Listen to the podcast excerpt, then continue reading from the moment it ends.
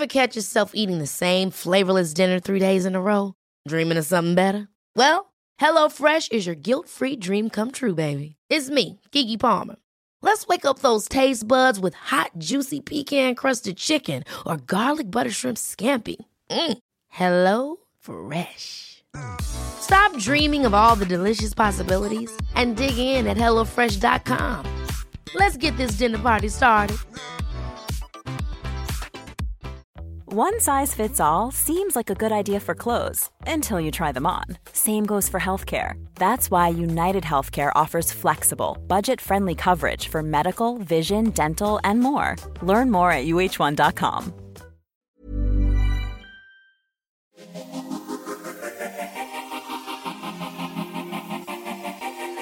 Well, hello. So it is a weekday afternoon, and I can't actually believe I'm saying this, but I've actually been, I've just come back from a party.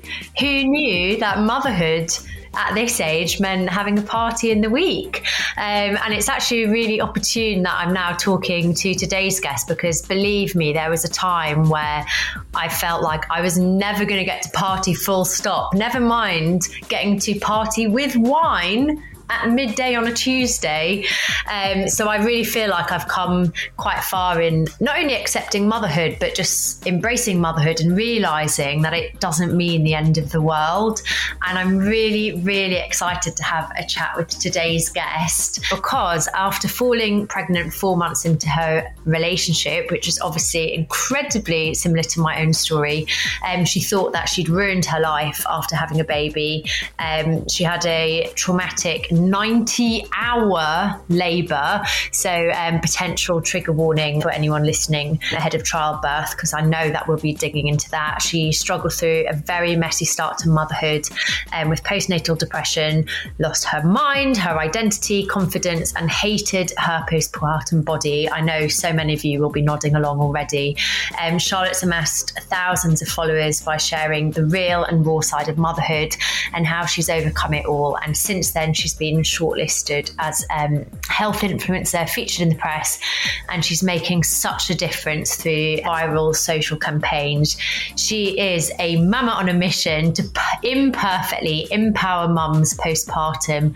Um, her goal is to help 1 million mums improve their mental health, shift their mindset, get body confident, and reach their goals without the mum guilt. Promoting messages like taking care of you is taking care of your kids too. Um, I already know how excited you guys are going to be because I'm so excited. She's just so passionate about redefining what it means to be a working mum in the modern world and helping mums start their side hustle, make money online, build a business, or pivot careers after kids. Um, it is Charlotte Johnsey. She's a certified positive psychology coach, a business mentor, and of course, her own podcast host um, for go getting and motivated mums. Charlotte, thank you so much for coming on my podcast. I already know that we're just going to probably really struggled to fit everything in to such a short amount of time. and if you've been from a party, I'm amazed that you are stringing a sentence together. I'd be like, blah, blah, blah. we don't get to do it that much. This is the motherhood juggle, isn't it? Like, I feel like I'm in this sort of uh, new wave of motherhood where I'm starting to realize where it's not the end, it's almost like a new beginning. And I'm starting to get back bits of my old life that I enjoyed, and I'm getting to enjoy very rare moments of baby free time. It's nice because I feel like once you get the freedom to get away or to get a bit of independence, that's when you can start to miss them. And I think it's it's probably like relationships as well. It's only when you can miss someone that you can appreciate them. Yeah, absolutely. Oh God, it's amazing that you're talking about relationships now because it's something that my partner and I are having to navigate personally because we've been so caught up in being parents and actually you know trying to get that space back. But whenever we get that space it's usually with a social event or it's someone's birthday or it's something with other people that we've actually not been doing anything really to support our relationship. And when you're you're right when you're with someone on a daily basis you see them often you forget to appreciate them for what they are. And you think of them as like, they're an amazing dad or an amazing mum, but I, I actually had to request recently is that he appreciated me outside of being a mum because he'd be like, Oh, you're an amazing mummy, or, you know, like those kind of comments. And I'm like, I'm still a person, an individual. I want you to see me outside of just being mum. What's the name of your partner? Matt. Matt. And the name of your son? Is Leo. So Matt and Leo, so you met Matt and then after four months you got pregnant. Yeah. It was a it was a whirlwind. So, and against all odds, I was pregnant. I got pregnant on the pill. So I'd been on the pill for 15 years. I never expected to get pregnant and yeah found out and i genuinely cried and you know that is a trigger warning for anyone listening that you know has suffered a loss or anything um, but it has on, honestly been the best thing ever. I took a chance, took a risk, didn't know if I, it was going to survive. And also, I had to make a decision to go into live with him because it was the pandemic and I was living in Essex, he lived in Kent, and I had to make a decision to live with him to nurture this baby. How old is your son now? Yeah, so he's 18 months now. So about so Alf's 15 months. All our timelines are quite different. So did you live together before finding out you were pregnant or you moved in together just before lockdown? No, so we'd never lived together. So it was literally like we heard that news, the pandemic, and they said you have to choose a household so I chose to live with him. So see, this is so funny to me. So this is exactly what happened with Tommy and I. That that Boris Johnson did the announcement, and I think it was from midnight. And Tommy happened to be at my flat, which at the time was in southwest London. And I actually said, "You're going to have to go home," and he was like, "What?"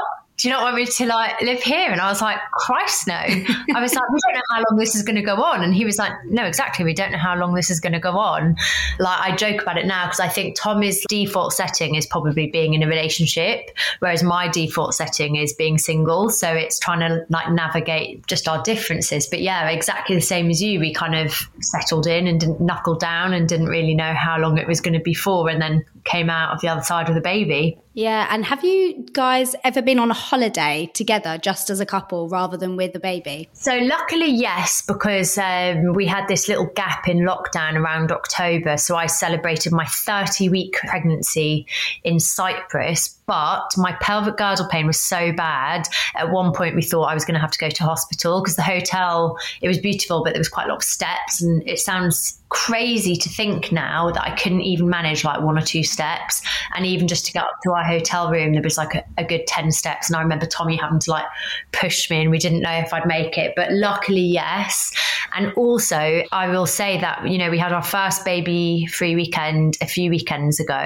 It was, it was almost weird because it's almost like getting to know each other again. Like you were saying, it's like we praise each other all the time in terms of our roles of parenting. And obviously we see each other every day, but it almost feels like we're strange, not strangers again, but it feels almost like a first date. Like even, you know, the intimacy, it feels a bit like, oh, because we're so used to our roles as mum and as dad, and all the conversation is like logistics and what weekend is your stag do and who we're going to get to look after the baby. And it's almost been so long. I mean, we've had a baby and being pre- pregnant for more time than we were together, like in your situation. But from that moment you found out you were pregnant, what were your first thoughts because obviously it was a total shock. I mean, you were on the pill, so you weren't expecting at all. Yeah. I always said to my friends I'd be the rich auntie that would shower them with gifts. Like, I never expected myself to be a parent.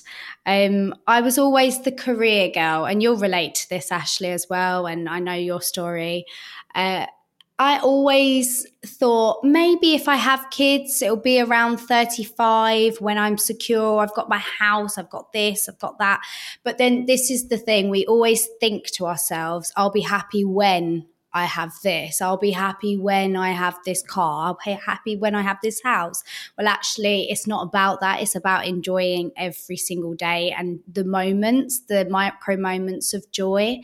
And that's really important. So, that's what I can see now. But obviously, when I th- first heard, I was scared. I genuinely was scared, fearful, wasn't sure if this was the right move. But I kind of just embraced it. And like I was saying, enjoyed every day rather than focusing on the future and what might happen. Actually, being grateful for the position that I was in. Of course, I went through my own like mental health struggles at the, at the time. I went from having a completely different life, as in career girl, single, really like thriving, to meeting this amazing guy to falling pregnant. How did you meet, by the way? I have to ask this because I find it fascinating. Uh, at a boozy brunch in Shoreditch. Which okay. it's, it's better than my hinge. So uh... I don't know. I honestly thought this guy on paper was everything I wouldn't go for. He was ex army. He w- had two children already, teenagers. He was in Bromley, which I was like, no, I would never go with a Kent guy. Like, I, I, just had these expectations of who I would be with. So everything on paper. Oh, and he's a PT. And I've been out of plenty of PTs where, no offense to anybody listening to this, but I was like, no, no, no, no. But actually, on yes, on paper, he wasn't my ideal, but everything he stood for, his spirituality, our connection, it was everything I needed. So that's what I just trusted in the timing. I trusted in everything that I believed in. And, you know, as a coach, that's something I practice on a daily basis is gratitude um, and focusing on what's going right rather than focusing on what's going wrong. Um, because when we're in that state and we focus on what's going wrong, all we do is focus on the negatives and what could be or what might happen. And actually, that's not fact. So, really bringing it back to, okay, this is the situation how can I navigate this? How can I move through this? How can I navigate these emotions that I've never had to do before? And do you know what? In hindsight, it was an amazing journey, even though it was one of the toughest ever in life. So, talk me through. I mean, it, it's so funny now, like thinking back, because at the time it you know you're really living it and then suddenly it's a distant memory but talk me through like the emotions that and not only the emotions but the physicality that you experienced during your pregnancy especially a pregnancy in lockdown with a new partner Oh God, where do we begin? I feel like there's so many different emotions. One minute, I just remember being like having this intense, blissful happiness. And then and next minute I would feel everything was crumbling. I was just so fearful. And also body changes. Like I could see my stretch marks appearing. I could see everything changing. And I wasn't sure if I was prepared or ready for this. It's quite surreal to have the two really opposite emotions literally within seconds. I think that's crazy. Like you can go through feeling like everything is amazing. You can do this. I've got this to, oh my God, I can't, I can't do this. I, I don't know how I'm going to parent. I'm with someone that I haven't been for a very long time. I've taken on, you know, I've moved. I haven't got the support network around me. I was anxious. I was worried. It was really up and down. But it was like a roller coaster, Ashley. Do you feel like your relationship changed in your pregnancy? I actually feel like it we connected on a much deeper level. And that was quite amazing actually. Yeah, because I feel like that when I think back to my pregnancy. I mean, I feel really lucky in that I didn't get sickness. However, my first trimester, I was very tired and lethargic. But I just, I always feel a bit nostalgic about it because I feel like as the world was crumbling and we didn't even know if we were all going to live or, you know, if our families were going to survive. And it was this sort of really troubling time. And as someone who'd never wanted to be pregnant, and of course, in some ways, there's like I feel very fortunate in that because I have friends um, who have gone through or are currently going through um, like fertility journeys and struggles. But I felt really connected and excited with Tommy, and I guess it was that sort of bonding thing as well. Like you know, like thinking about the future. I personally found my second trimester. I don't think I've ever felt more beautiful, more strong, more connected to myself, more spiritual. Like everything, I felt like the most beautiful that I've ever felt, and I think as well it comes from that external validation. Like when you're pregnant and in your second trimester, your tummy like starts to get really round. And I felt I found myself feeling really confident about what I wore. Um, and everybody's like, "You're glowing! Oh my gosh, your hair looks so thick!" And then, like third trimester for me got more troublesome. But I think I also had this sort of, um, I guess, naivety about what it meant to be a mum still, because I was like, I'm not going to change, and this baby's going to live in our life. Like, he's going to live around us and you know we're going to do all these amazing things which to be fair we have but it's very different. And then it's funny because now when i look back like when i look back and i've got one of my best friends which is very exciting who is pregnant now one of my first like close close friends who's having a baby and i kind of like not resent the positivity because i i, I definitely have come out of the other side of darkness and i'm so positive now but I just feel like it's a very, very, very exciting, special time, your like first pregnancy, because you don't quite know what's around the cult corner. Yeah. And I think it is, but then I think we should also validate those emotions because uh, it looking back i agree with you and sometimes i'm like why was i so down or just having those really emotional days or why didn't i just make the most of it but I don't have those regrets because, and I would say this to any woman, you have to just flow with whatever emotions are coming up. Because otherwise, if we have that conflict inside of our heads, all we do is create a battle within ourselves. So we're better off just going, okay, this is what I'm feeling. This is, I can see this is why I'm feeling this way. Maybe you've been triggered for a particular reason. Parenting triggers so many emotions that we have never realized are actually there or we've kind of put down or we've squashed because we're not willing to look at them. Whereas parenting can actually bring up things that are almost like blind spots for us. So I don't know if you've ever heard of the concept of like reparenting.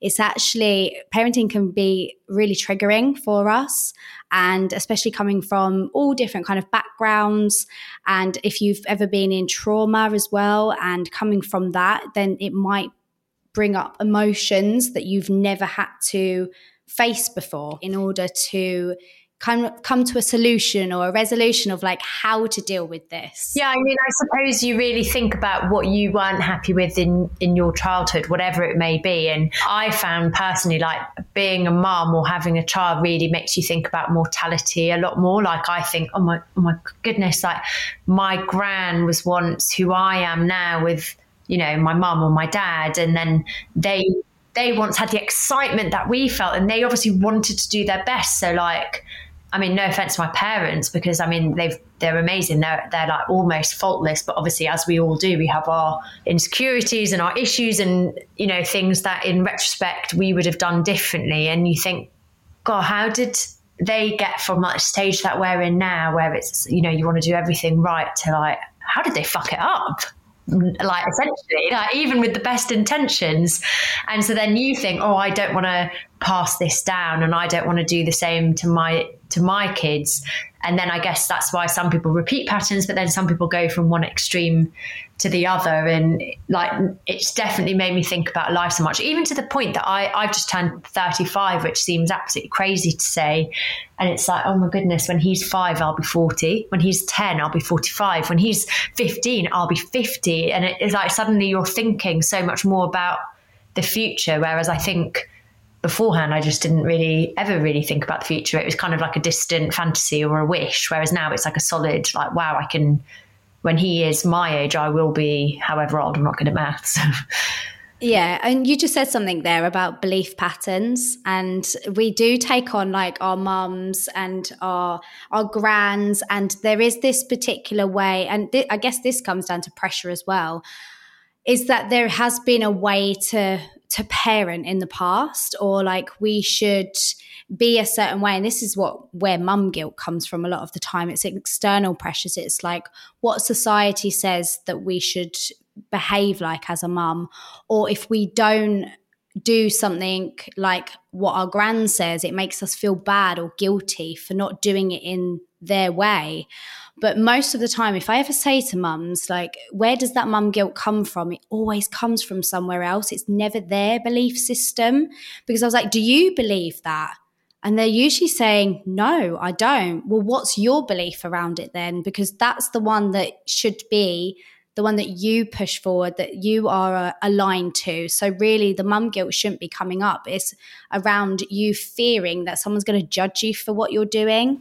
Do you know what? It's so interesting because for all the like struggles and challenges that I found in motherhood, and maybe it is because I became a mum older and I trained to be a coach and I've done my own work, but I've never experienced mum guilt. Like I did um, the Jeremy Vine show, you know, I said I had a baby free weekend, and Jeremy said, Oh, not to make you feel guilty, but I have um, some friends that went away this weekend and they were planning a baby free weekend and it got to like 5 p.m. and they realized then they missed their baby so much they went home. I don't want to make you feel guilty. And I was like, it doesn't make me feel guilty at all. Like I, I don't feel like a bad mom. Like I actually, I love the fact that I got to enjoy baby free weekend and I, I don't, I don't feel guilty for it because I know what I put in and I know the love that I give and for everything that I've done. I definitely in hindsight would have done a few things differently, but it was never because of guilt. I don't feel I, I know what makes me happy and like working makes me happy and I don't feel guilty if Alf is safe and happy with other people because I'm doing what I have to do. And that's what I would love to like encourage everybody to feel like because why should we feel guilty? Yeah, absolutely. I, I'm the same. I honestly don't really believe in mum guilt, although I do get work guilt. I don't know if you get this. What do you mean? As in, like, you feel guilty when you're working? So sometimes I'm like, okay, if I spend two, like, if I overspend time like with my family, then I'm like, oh, I should be doing this or I should be doing that. So I get this work guilt that I'm not doing enough in my business or doing enough for other people rather than spending time with my family. So it's like this real I don't know. I, I get the work guilt, not the mum guilt. I do feel like that. And I think there's two things there. And the first one is that we are so used to having a to do list and being able to tick it off. And motherhood is that one thing that if you're with your child, especially in the age that our sons are at now, because they're in that sort of toddler stage, if we take our eyes off like off the prize, so to speak, for one second, they will probably hurt themselves. Like they need us. Like we have to be very connected to them. So it's getting used to sitting on a to do list, but not being productive because we're, we are in this society that praises overworking and overachieving and being, you know, always being productive.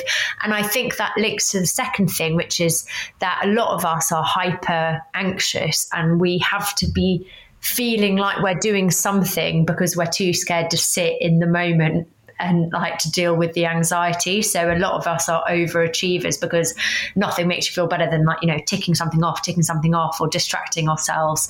So I've had to really like teach myself um, and set boundaries with work to be like, I can do that in an hour or a day or whatever it might be. Whereas in the past, I'd be like, yeah, I'll, I'll, do it yesterday. Yeah, I think it's trying to get the balance, isn't it? And balance is like such a buzzword in parenting, but I don't actually think you can achieve it. I think you're, I always have this analogy of plates smashing on the floor. So if you were to go to the kitchen, pick up like all the different plates, which would be your relationship, motherhood, your work, your business, your career, your friendships, your life admin, like all of the different plates. Now try and spin them all on, on two hands. You can't, they would end up smashing.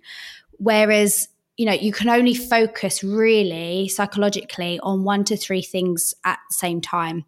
And if you if you focus on other things, then you're going to drop the ball on other things. And I think you just have to accept that, as in you can't be everything to everyone all at the same time. And I think this is what mums try to do so much. And they then they also try and achieve this perfectionism or this ability to try and juggle all the plates and actually it's not possible. I don't i think balance is bullshit. I think mum guilt's bullshit.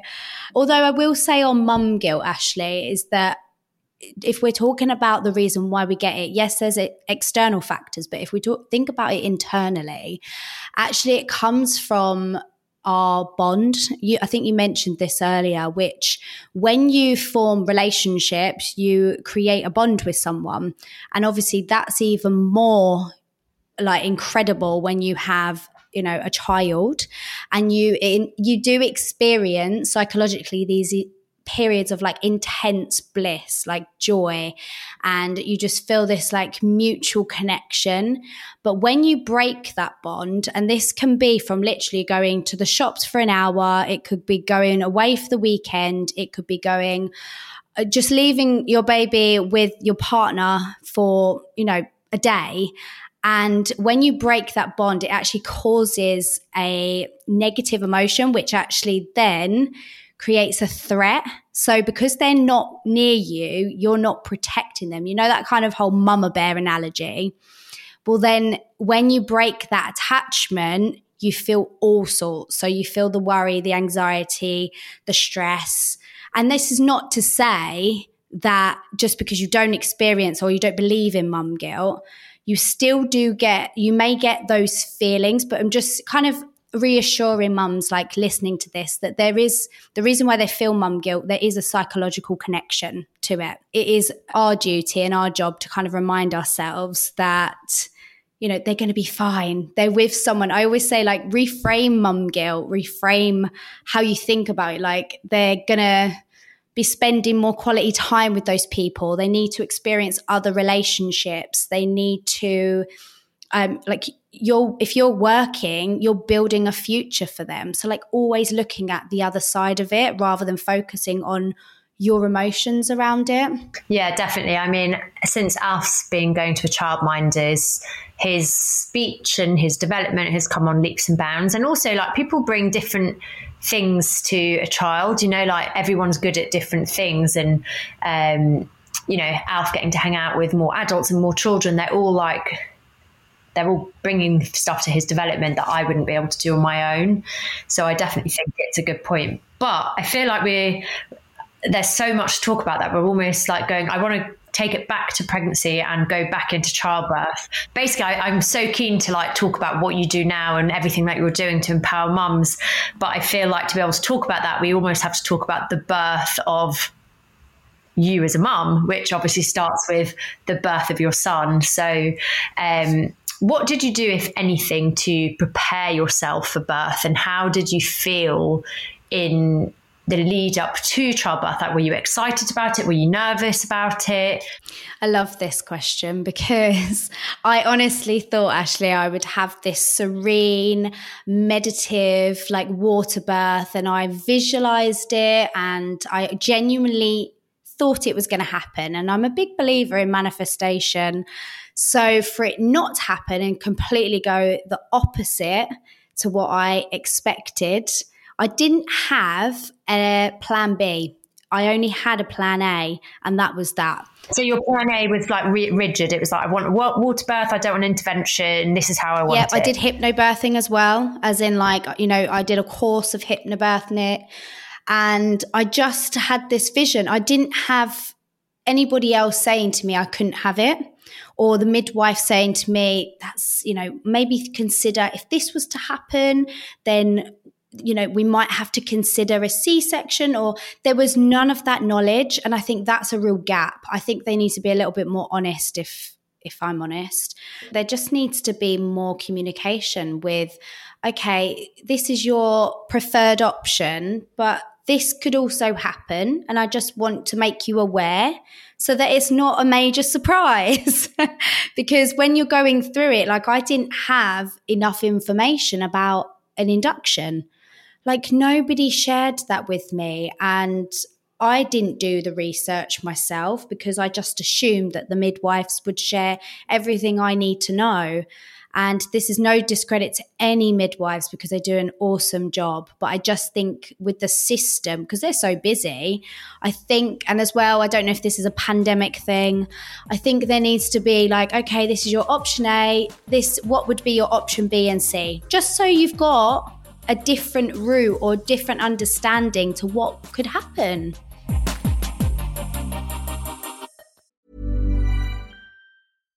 If you're looking for plump lips that last, you need to know about Juvederm lip fillers. With Juvederm Volbella XC and Juvederm Ultra XC, your lip look, whether it's subtle or bold, can last up to one full year with optimal treatment and no additional maintenance. Find a licensed specialist and see if it's right for you at Juvederm.com today. That's J U V E D E R M.com. Add fullness to lips in adults over 21 with Juvederm Volbella XC or Juvederm Ultra XC. Do not use if you have severe allergies or a history of severe allergic reactions, or if you're allergic to lidocaine or the proteins used in Juvederm. Tell your doctor if you have a history of scarring or taking medicines that decrease the body's immune response or that can prolong bleeding. Common side effects include injection site redness, swelling, pain, tenderness, firmness, lumps, bumps, bruising, discoloration, or itching. As with all fillers, there's a rare risk of unintentional injection into a blood vessel, which can cause vision abnormalities, blindness, stroke, temporary scabs, or scarring. For full important safety information, visit juvederm.com.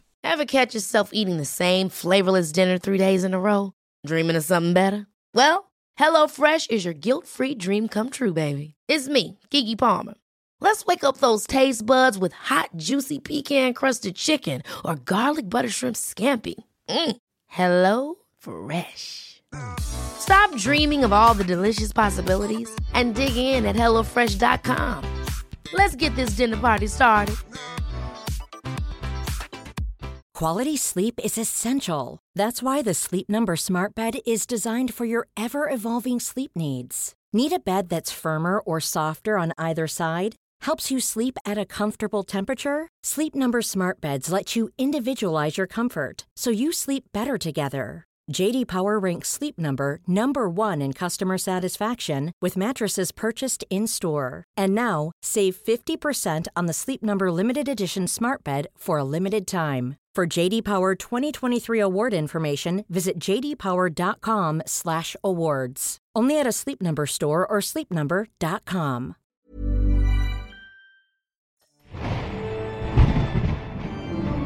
Welcome to Paranormal Activity with me, Yvette Fielding, a brand new podcast bringing together people's real ghost, extraterrestrial, and paranormal stories, as well as getting some inside details from those who study the supernatural.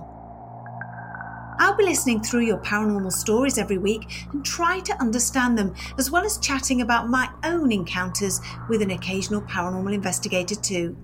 You can find us wherever you get your podcasts from, including Apple Podcasts, Spotify, and Acast. Just search for Paranormal Activity with Yvette Fielding.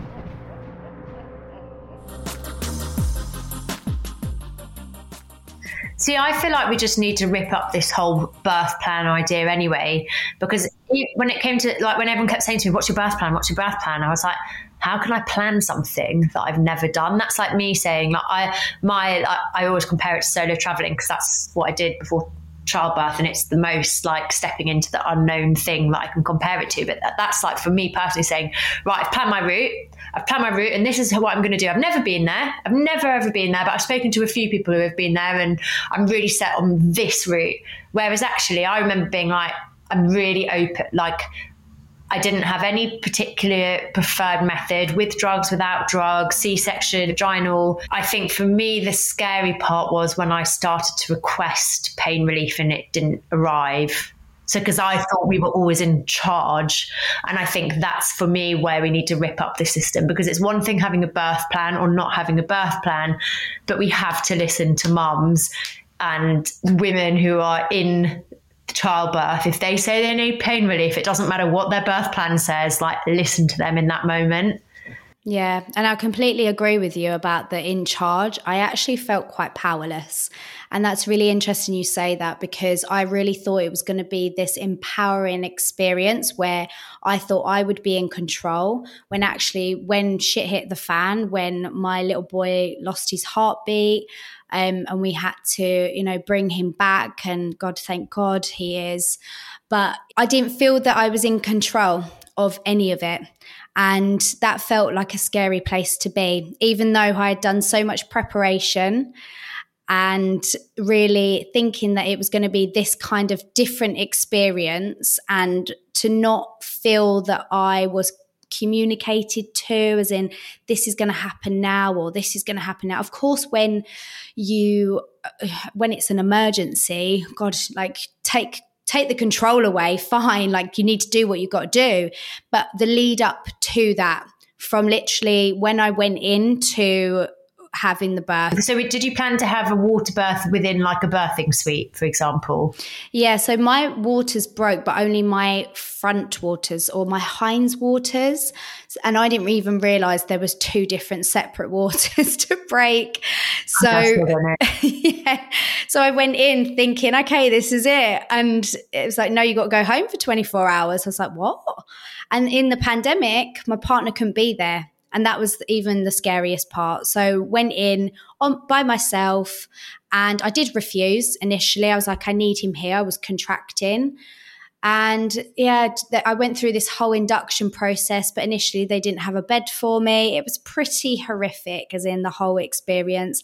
They didn't communicate what was happening. They didn't have enough beds and um, I don't want I don't want to share this to scare anybody because I don't want someone to think, oh my god, this is what could happen. But I think if I knew what the induction process could look like, or at least to be told, okay, your birth plan might not happen, then I could have felt like I was a little bit more in control. But when you're in that state as well, like you you don't know what the best option is or the best route. I didn't know that I could actually say to them, no, I, I still want the hypnobirthing experience, even though I'm going through this process. But I didn't know that until after. So you went through the, when you have an induction, do you have to go into the labour ward? So you go into a completely separate room that's just for induction. So it's not the labour ward, no. Do you know what? I hope one day when this, like, I know the pandemic's technically over, but obviously it's not over. I really hope one day women get an apology for the fact that so many people had to experience childbirth alone, because I can almost guarantee that if men gave birth, we like they would not be doing it on their own. I honestly think it's one of the. It, I mean, essentially, childbirth is like how whichever way you do it, it's like having an operation without the anaesthetic, and I, I find it absolutely like probably one of the cruelest things that you can go through without the support of your partner. And I don't know what I would have done without um, Tommy there throughout my childbirth. I actually opened up a message the other day of a woman telling me how her partner didn't get there in time. Um, so when they told, you know, she went into active, active labor, which can look like hours for some women, it could look like minutes or seconds for other women. So they told her partner, but by the time he arrived, he was too late. And so she's still going through the trauma of what happened. And this is the lack of accountability that they have taken. I mean, I've been campaigning for this as well, Ashley, since, um, you know, I've been trying to work with an MP to try and get this change, as well as Pregnant and Then Screwed. And they're not listening. They don't listen. So I agree. There needs to be some sort of apology, especially while they were just having their parties, you know, in Parliament, while these women were going through, you know, childbirth alone. I mean, it just takes the piss, really, doesn't it? It does. So you went into a room on your own and you had an induction, and then and then did it happen really quickly, or what was the what were the next steps from there? Yeah, so had the induction, was given a hormone drip, which was horrific. And by the way, because I wanted to have a drug free childbirth and for what reason, if you don't mind me asking? Again, I just had this idea in my head that I wanted this, you know, natural kind of birth, that it was going to be this beautiful human experience and I was an idiot, to be honest. So I, I ended up having actually no, I didn't have a drug free birth. I had pethidine at some point, so that lasted about two three hours, but my labour was 18 hours. You know, in all respects, I, I was drug free for the especially the pushing part of it, and people always say, "Wow, you're amazing! Oh my god, you're a hero!" And I'm like, "No, no, we should like we need to get out of this idea that women are any braver or any stronger or any better. Like it is not brave, or it doesn't make you better. It doesn't give you a better childbirth if you go drug free. It's like." going for a knee operation and being like, do you know what? I know you've got general anesthetic, but I don't want it. I want I want to have a natural experience. And people would be like, you are a nutter. But yet with women, we are almost expected. I saw a male, um, it was something circulating online, a male midwife had come out and said that pain in childbirth is to prepare a woman for parenting. And it's like, so what about the men? What about the dads? Do they not have to experience pain for parenting or are they just good dads um, and it is this weird sort of idea that is pushed upon us like i understand why you felt like that and i know so many other women that have felt like that and then you get there and you're like why? Why? I mean, don't get me wrong. If, if you can if you can do it and you want to do it, great. But if you don't want to do it, also great. You don't get a bravery medal. No, not at all. And in the end, you know, very quickly after the hormone drip, I asked for an epidural straight away. I was like, I need this.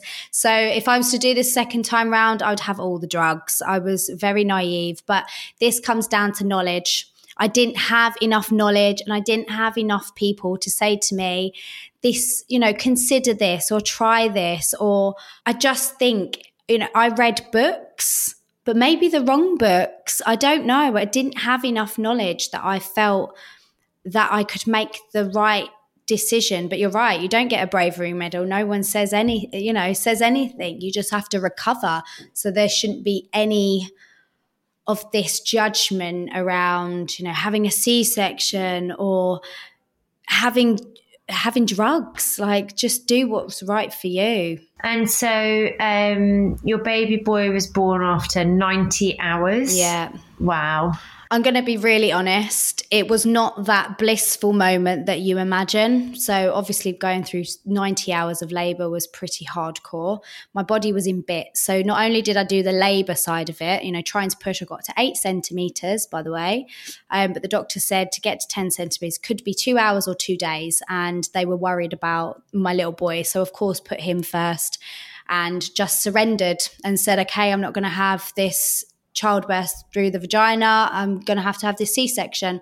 Had to have him because his heartbeat wasn't, you know, doing too well. So I think the hormone drip had a lot to, a lot to do with that. So when he finally come out through C section, oh, I was throwing up in all honesty. So I it also was told to wear a mask and I refused. I was like, absolutely no. I'm throwing up. Like, had this bucket beside me, you know, like one of those. Yeah, they're like almost like cardboard foam. I, I know the ones. I remember those. and yeah, he went on me, but I was exhausted. Like, I was so thankful he was here that it was that, okay, he's here. I can relax but I could barely keep my eyes open to the point like I couldn't even really enjoy it. And I, one of the other things I didn't realize that happens after childbirth is they are on your boobs almost instantly. And I didn't realize that happened again, a knowledge thing. I didn't know that happened. So next minute I thought I was gonna ha- I was gonna get a rest and dad could look after him, but of course not. They're on your boobs and you're like, oh my god, I can't even like stay awake. I need to fall asleep. So yeah, it was not what I imagined.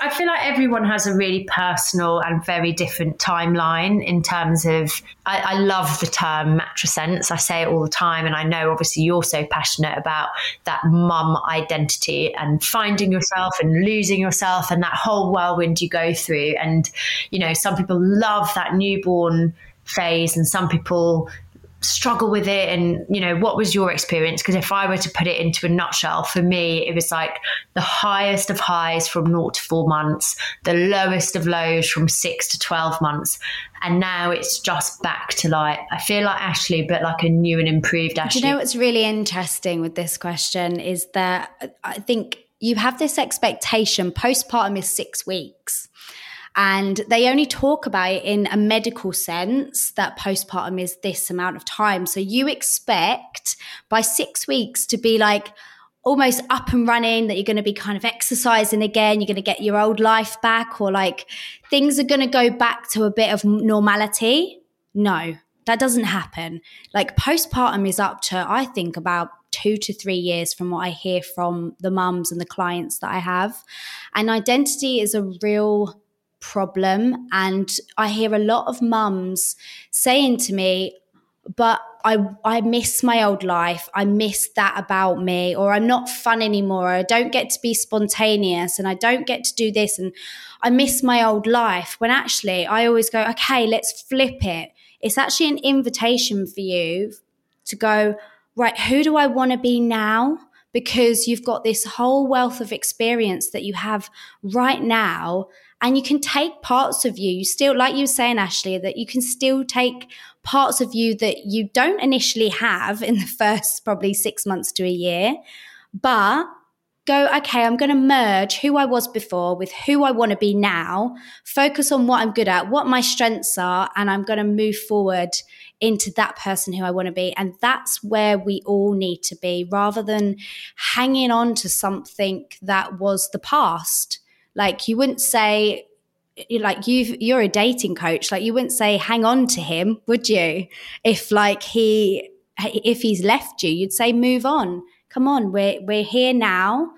What who do you want to be? The only thing we ever see about the postnatal journey is stepping out with her postnatal weight. Like look at her, her weight. It's always about the weight. And like number one half of us aren't even thinking about a weight, or we might be thinking about a weight in a really negative way. But like, where do we find the time to work out, think about our eating? Like, I feel like it, it's survival mode, even if you're in the highs, because where do you find the time? But also, it's dangerous. And I, I often see new mums on social media being like, finally back to running. It took me eight weeks or 10 weeks, as if that's like a really long time. And I almost went back to running after eight weeks. And luckily I'm friends with a pelvic health physio, um, Marta Kinsella, although she just got married, so I don't know her her new name. And she was like, before you go running, please, please, please just come and see me. And she was the one who diagnosed me with prolapse and, you know, all the problems that I had for a good year. And if I'd have gone running, I would have done myself so much damage. And why are we made to feel at six weeks or eight weeks? I think my pathetic GP appointment was where they asked us about condom. And even the question about condom, it feels a little bit like male driven because I don't think any of us are thinking about having sex that soon, or at least if you are, like fair play because you must have had a very swift recovery. But I was like, contraception, I think the fact that my child is attached to my boob, or the fact that I've got stitches and I'm absolutely terrified to even like touch my vagina, like that is contraception. I want to know if I'm fixed. yeah, it is mad. And when you go to that six week appointment, it's like a checklist. It's just like a system checklist that they have to tick off. You do not feel, I don't listen to any mum that has ever said they felt really cared for at that six week checkup it's a check in the box. And also, actually, you're just talking about your internal problems. There are things like people say to mums, Oh, you look great. Oh, you look amazing. But they don't consider what's going on internally. Just because you look a certain way, this goes back to this. God, you know, society expectations again of like bouncing back. So what if you look good? You might not fucking feel good. Well, even the term look good is always associated with weight loss, isn't it? And losing weight can be healthy, but gaining weight can be healthy. And equally, both can be unhealthy. And it's this notion that if you look like you haven't had a baby, then everything must be fine. Yeah, exactly. And it's also kind of another way to weaponize women against each other because if you do um, look like you haven't had a baby, you're kind of considered a negative role model because you're, you know, you're unrealistic. But you know, we are all different, and how our bodies look is the tip of the iceberg because as we all know the emotional and physical and psychological thing is um, something completely different. And i'm laughing so much because i remember in my pregnancy being like right i am gonna take my six weeks and then I'll be back to my work. And obviously, everyone always says, oh, the baby sleeps for like 20 hours a day. So I was like, 20 hours a day, that's going to be easy. Like, I'll just like get working. And I thought I'd have launched my coaching platform. I still haven't launched my coaching platform, and Alf's 15 months. Like, and I feel like it's all just been a whirlwind. And I, I just want to know like your whole matrescence, losing your identity and finding it, and also like finding it in a way that you're now like passionate about helping other people find it. So what we, what were your timelines? Like how how long did it take you to feel like you sort of recognized the person you are and and therefore wanted to help other people and empower other mums to find themselves after motherhood? I think because I was in so much pain and despair myself with my postnatal depression, that was up until four months postpartum. Did it kick in from pregnancy, from childbirth? Yeah, from childbirth.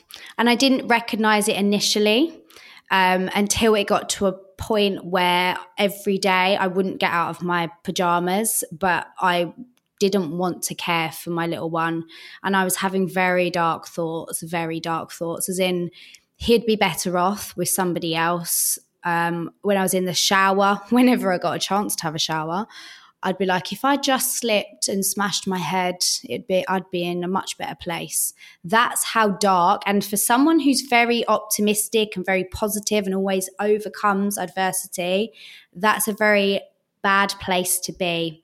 And it's more normal than we actually think as well. And the more I spoke to more mums and the community that I connected with, that's what empowered me initially. So I was like, okay, if I just speak about my experience, then we can all feel connected in this and not feel so alone. So that's what I started doing just naturally. And that is where I've started to find myself in this motherhood. I never imagined myself, and you'll probably feel the same as well, Ashley, to actually go into um, being what, what, do you call it, a mummy coach or a mummy blogger or an influencer, whatever you want to call it, or even having a podcast in parenting. I never imagined it, but actually, it's the most fulfilling because I think as mums, we really have such a job to navigate this new world. And you are reborn, you are birthed uh, as a new person, still parts of you, but you're having to navigate this whole new world as well as your new relationship because it has an impact on that as well. Um, so the timeline, just going back to that, is so four months postpartum, I started to share. I would say six months postpartum, my little boy started to get a little bit less. Uh, he had silent reflux. He also had a dairy allergy that I was navigating. So he basically cried the whole day he didn't stop. And my partner's ex army, they use that as a form of torture in the army, as a baby crying. So that's training. So can you imagine what we have to endure and suffer, but nobody helps us? Yeah, so then I would say the penny dropped, as in from a year. That's when I felt like, okay, I feel like I'm really enjoying this now. And I want to help other mums do it. And I want to empower them to realize that they can be whoever they want to be postpartum and to step into whoever they want to be. And also, there's a, a real uh, point in motherhood where you decide whether you want to go back to work or not or you want to shift careers or you want to build your own business. And I realized that this was a real pain point for mums, as in they don't know what to do. They're so conflicted because the system, again, is not set up for mums. So you have to act like you don't have a job, but also parent. Like it doesn't really work. If you think about like school times or nursery times, it doesn't work or coincide with a normal nine to five job, does it? But you have to make it work. So my passion is like redefining what it means to be a working mum in the world, modern world. Like, you know, what do you want to do? What do you want to build? Because we're actually in a good position as mums now to actually be able to do everything online. For anyone listening who is in that situation now, like what what are you helping with and how can you support them? So there's two parts really. There's the part of helping them build a business or start a side hustle or make money online. And that is simply, I always say, right, what life do you want to live and build it around that? Don't build it around work because you'll always be miserable. You have to find something that is going to build around your family life that's going to make you feel fulfilled. Otherwise, you are just going to wake up every day really hating what you're doing.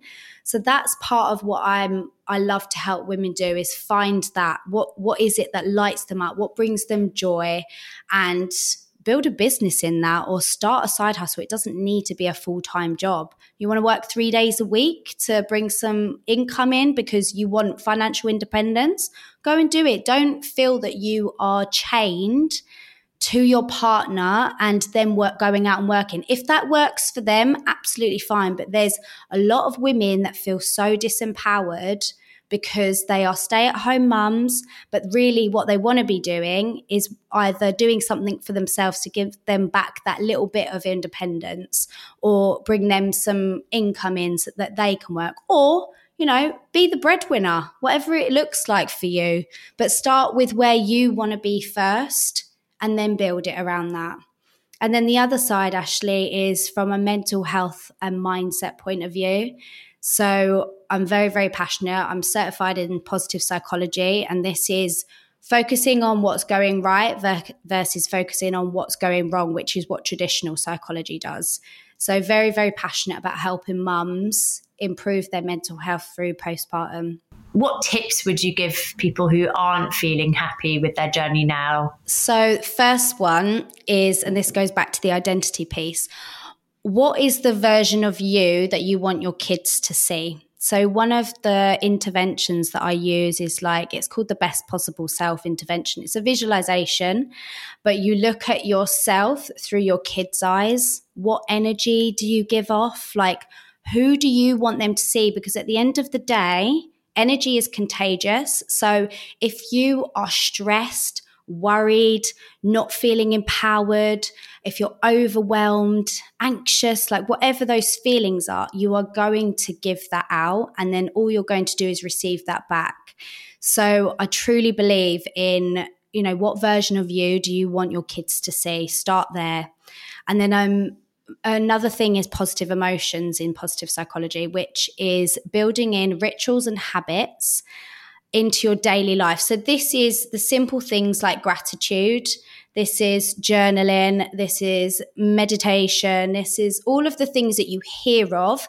But I adapt them for motherhood because otherwise, you cannot spend 10 minutes of quality time by yourself, usually doing a meditation. So, how do you build that in? That is, okay, I am going to listen to affirmations in the car on my way to work or with the kids, but building those positive statements in from the get go.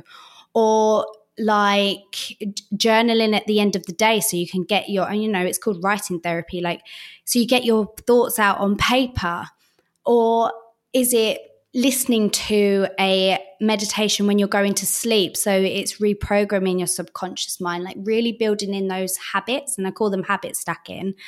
Um, because this would be another one, which would be building the behavior on top of each other. So, because mums don't have a lot of time, so they, this would be like when you're having your cup of tea, like go and put the affirmations on. So, when you stack the behavior on top of each other, it becomes a ritual and a habit. So then after 21 days of doing this, it becomes second nature and you just do it. And over time, this actually has like a really big compounding effect. So it means that it will increase your overall well being and happiness. And I know for a fact that this works because one, it's grounded in science. Two, I use it with my clients all the time. And just finding those rituals and habits that work for you are those little micro moments of joy that we all need to build in. And then the other one is building a relationship with yourself first, because we put as mums everyone first or before us. So, actually, how do we build that relationship with yourself? Like, really focusing on that. And this comes with knowing your strengths, your values, what are your beliefs? And then, most importantly, and this is the last one, knowing your boundaries. Because if we don't have boundaries, we end up overwhelmed, feeling like shit, and we let everyone else run the show except for us. And all we do is everything for everyone else. And then I feel like, as well, when you're doing everything for everyone else, you're probably not doing it with joy either. So you become like bitter and resentful for it. I know that Tommy and I have definitely had like conversations around because he's like he's a very good communicator and he's just like you need to just tell me what more you need from me or what can I do because I, you're at the moment you're doing it all, but I'm here to help, but you're not telling me how I can help. So yeah, I think that's a really good one. But you know, kind of like to sum up the podcast because I mean, I know there was definitely a point, and I know that you speak about this as well, where I felt like I'd made the worst mistake, even though the love for my child was always there and I knew I was a good mum, but I was like, have I just ruined my life? Like, this is constant, and I never get to see my friends anymore, and I never get to do this anymore. But I do feel like I, I have come at the other side or I'm coming out of the other side. And I do find that I have that time. And a lot of it was like what you're saying, it was like boundaries and knowing what was important to me. And like for me, it was like, okay, I need to be able to see my friends. So Tom and I were like, right, how can we make this happen? So, you know, then he'll make sure that he's home for those nights or and also just i guess as they get older like Zana who is a podcast guest a few weeks ago and she said to me like don't try not to get caught up thinking about how it is now but think about how it's going to be in five to ten years. And i love that because it has given me perspective that it's not you know even just to think of how much i've grown and changed in the last year and how much independence i've got since then it's only it's only going to like get more and more to the point that at one point they'll be so independent we want them to be more dependent again. So it's like trying to like think forward but also enjoy the moments while they're there. We begun the podcast with relationships and another tip would be every night before you go to bed and this is positive psychology is say something that you're grateful for together and then also say something that you love about yourself and then something that you love about the other person. And this might sound really cheesy, but it is a really good communication starter because you start to have then like communication about each other rather than going to bed scrolling on your phone or doing something that really isn't going to contribute to your happiness. So, a little relationship tip there as well. Oh, I love that. And I feel like, God, if we were all honest about that, we probably all need a lot of uh, help and support around our relationships. I know Tommy and I did a podcast after a year, but um, it is such a huge change, isn't it? But um, Charlotte, thank you so much for your time. I know that we've chatted and chatted away. And actually, I've only got to the tip of the iceberg on all the things that I wanted to talk to you about. So um, you'll definitely have to come back on at some point. But thank you for coming on Mum's the Word, the parenting podcast. And as always, thanks so much to all of you guys for listening. And uh, hopefully you enjoyed the episode. If you did, of course, don't forget to leave a comment, hit the subscribe button and the follow button so you never miss an episode. If you feel like someone's in the thick of it and they're going to benefit from the episode I've just done with Charlotte, then please, please, please let them know about it. And don't forget, I haven't done it this time just because we ran out of time, but I always, always read out um, your comments whether it's on a voice note, which is on WhatsApp, which the free number is 075 999 or the email, which is askmumsthewordpod at gmail.com. And I'll see you same time, same place next week.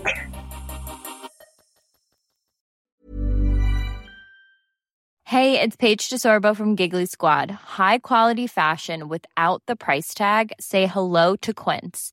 I'm snagging high-end essentials like cozy cashmere sweaters, sleek leather jackets, fine jewelry, and so much more. With Quince being 50 to 80% less than similar brands.